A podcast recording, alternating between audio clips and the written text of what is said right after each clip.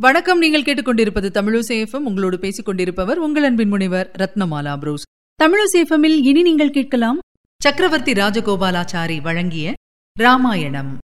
அத்தியாயம் ஐந்து. திரிசங்கு. விஸ்வாமித்திரர் இவ்வாறு தவம் செய்து கொண்டிருந்த காலத்தில் சூரியகுல அரசன் திரிசங்கு என்பவன் பெரும் புகழுடன் அநேக ஆண்டுகள் அரசு புரிந்து தேகத்துடன் ஸ்வர்க்கம் போக வேண்டும் என்று ஆசை கொண்டான். அதற்காக வசிஷ்டரிடம் சென்றான். வசிஷ்டர் அவனுடைய குலகுரு. அவர் உம்மால் அது இயலாது. வேண்டாம். இந்த யோசனையை விட்டுவிடுவீராக என்றார். திரிசங்குவுக்கு இது பிடிக்கவில்லை. வசிஷ்டருடைய புத்திரர்களிடம் போய் உங்களுடைய தகப்பனார் என்னுடைய குருவானவர் முடியாது என்று சொல்லிவிட்ட இந்த யாகத்தை நீங்கள் நடத்தித் தாருங்கள். என்னுடைய குரு என்னை கைவிட்டு விட்டார். நீங்கள் என் வேள்வியை நடத்தித் தர வேண்டும் என்றான். வசிஷ்ட குமாரர்களுக்கு கோபம் வந்தது. ஏன் உமக்கு இந்த துர்புத்தி பிடித்தது? உம்முடைய குருவும் எங்கள் பிதாவும் சொன்ன சொல்லுக்கு கட்டுப்படாமல் எங்களிடம் வந்திருக்கிறீர் திரும்பிப் போவீராக என்றார்கள். திரிசங்கு அதை கேட்காமல் மீண்டும் மீண்டும் வற்புறுத்திக் கொண்டே நின்றான் மூர்க்க அரசனே எங்கள் பிதாவை அவமதிக்க எங்களை நீர் பயன்படுத்திக் கொள்ள பார்க்கிறீர் திரும்பிப் போவீராக என்றார்கள். உங்களால் முடியாவிட்டால் வேறு யாரையாவது நான் தேடி அடைந்து என் காரியத்தை முடித்தே தீருவேன் என்று திரிசங்கு அவர்களுக்கு கோபம் அதிகரிக்கும் முறையில் சொன்னான். அவர்கள் அதை பொறுக்காமல் குருவை அவமதித்த அரசனே நீ சண்டாளன் என்று சபித்துவிட்டு அவனை அனுப்பிவிட்டார்கள். அன்றிரவு தூங்கினவன் காலையில் தன் அழகிய உருவமும் காந்தியும் நிறமும் இழந்து அவலட்சண வடிவத்தோடு பீதாம்பரத்துக்கு பதில் அழுக்கு துணியோடு எழுந்தான். அவன் அணிந்திருந்த ஆபரணங்கள் எல்லாம் மாறிவிட்டன.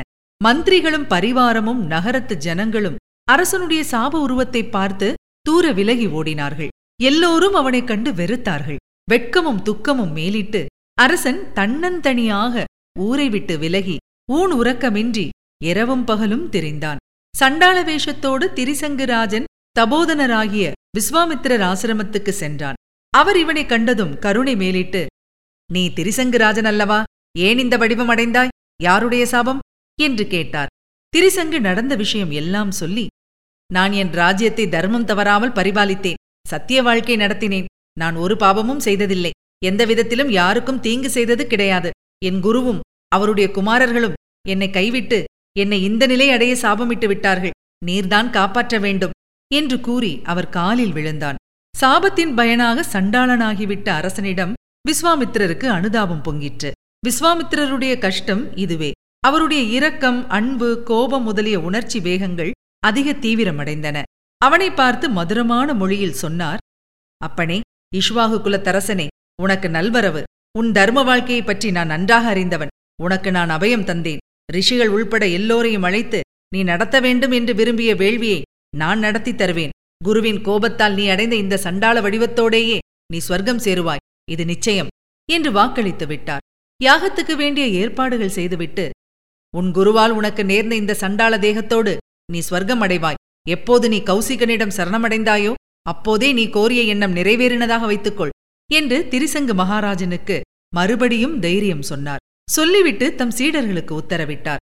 நீங்கள் போய் எல்லா ரிஷிகளையும் சிஷ்யர்களோடு வேள்விக்கு வரும்படி நான் அழைத்ததாக சொல்லுங்கள் என்றார். சீடர்களும் அவ்விதமே எல்லா பெரியோர்களிடமும் சென்று விஸ்வாமித்திரருடைய அழைப்பை தெரிவித்தார்கள். அநேகமாக எல்லாரும் வருவதற்கு சம்மதித்தார்கள். மகா தபஸ்வியான விஸ்வாமித்திரரின் அழைப்பை நிராகரிக்க அவர்களுக்கு தைரியமில்லை. ஆனால் வசிஷ்டரின் குமாரர்களை அழைத்தபோது அவர்கள் நாங்கள் வரமாட்டோம் என்று ரிஷியிடம் சொல்லுங்கள் ரிஷி எவ்வளவு தபஸ்வியாயிருந்தாலும் ஷத்திரியரான ஒருவர் எப்படி இவ்விதமாக மந்திரச் சடங்குகளை நடத்தக்கூடும்? அதிலும் சண்டாளனுக்காக எப்படி யாகம் நடத்தலாம்? என்று ஆட்சேபித்து மறுத்துவிட்டார்கள். இதை கேட்டதும் விஸ்வாமித்திர ரிஷி கடும் கோபம் கொண்டு நான் செய்யும் காரியத்தில் ஒரு தவறும் இல்லை. கர்வம் கொண்ட இந்த வசிஷ்ட குமாரர்கள் இறந்து சாம்பலாக கடவார்கள். அவர்கள் ஏழு ஜென்மம் வரையில் நாய் தின்னும் ஜாதியாக கடவார்கள். என்று சபித்துவிட்டு நிச்சயித்தபடி யாகத்தை செய்ய ஆரம்பித்தார். கூடியிருந்த பெரியோர்களுக்கெல்லாம் காரியத்தை எடுத்துச் சொன்னார். மகா தர்மவான் சத்தியவான் இஷ்வாகு குலத்தரசன் சரீரத்தோடு ஸ்வர்க்கம் செல்ல வேண்டுமென்று இந்த வேள்வியைச் செய்ய நான் நிச்சயித்திருக்கிறேன். நீங்கள் அனைவரும் கலந்து கொண்டு காரியத்தை நிறைவேற்றித் தர வேண்டும் என்று கேட்டுக்கொண்டார் இவர் மகாபலம் பெற்ற தபஸ்வி. இவருடைய கோபத்தை நாம் தாங்க முடியாது என்று பயந்து எல்லாரும் வேள்வியில் கலந்து கொண்டார்கள். எல்லா சடங்குகளையும் விஸ்வாமித்திரருடைய தலைமையில் கிரமப்படி நடத்தினார்கள். வேள்வியின் முடிவில் தேவர்களை அழைத்து அவியை ஏற்றுக்கொள்ளுங்கள் என்று சொல்ல வேண்டிய கட்டம் வந்தது. அப்படியே விஸ்வாமித்திரர் தேவர்களை மந்திரம் சொல்லி அழைத்தார். ஆனால் யாரும் வரவில்லை. வேள்வி வீணாயிற்று. அழைப்புக்கு பயந்து வந்த ரிஷிகள் மனத்துக்குள் விஸ்வாமித்திரரை பரிகசித்தார்கள். விஸ்வாமித்திரர் கடும் கோபம் கொண்டு தன் கையில் வைத்திருந்த நெய்க்கரண்டியை உயரத் தூக்கி திரிசங்குராஜனை நோக்கி என் தவத்தின் வலிமையை பார்ப்பாய் திரிசங்குவே. என் முயற்சியும் தவமும் சக்தி அவ்வளவும் உனக்கு பயன்படுவதாக என் தவத்துக்கு சிறிதளவேனும் சக்தி உண்டாயின் நீ உன் சாரீரத்துடன் இப்போதே ஸ்வர்க்கம் ஏகுவாய். தேவர்கள் அவி எடுத்துக் கொள்ளாதது பற்றி எனக்கு கவலை இல்லை. அரசனே செல் மேலே என்றார்.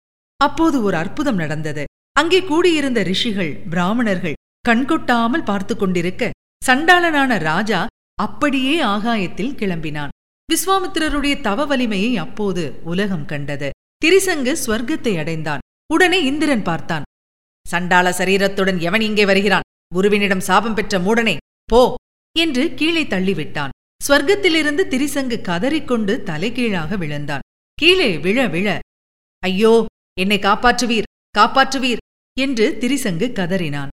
இதை பார்த்து கொண்டிருந்த விஸ்வாமித்திரர் தம் தபோபலத்தை தேவர்கள் இப்படியா இகழ்கிறார்கள்? என்று கோபாவேசம் கொண்டு நெல் நெல் என்று அத்தனை ரிஷிகளுக்கும் இடையில் ஒரு புது சதுர்முக பிரம்மாவைப் போல் ஜொலித்தார்.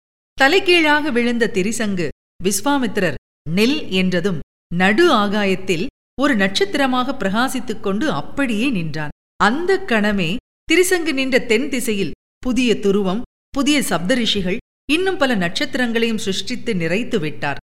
புது இந்திரனையும் உண்டாக்கி நிலைபெறச் செய்வேன் புதிய தேவர்களையும் உண்டாக்குவேன் என்று சொல்லி சொன்னபடியே செய்ய ஆயத்தமானார். இது என்ன விபரீதமாக முடியும் போலிருக்கிறதே என்று எண்ணி தேவர்களும் ரிஷிகளும் விஸ்வாமித்திரரிடம் வந்தார்கள். விஸ்வாமித்திரரிடம் நயமாக பேசி இந்த காரியம் வேண்டாம்.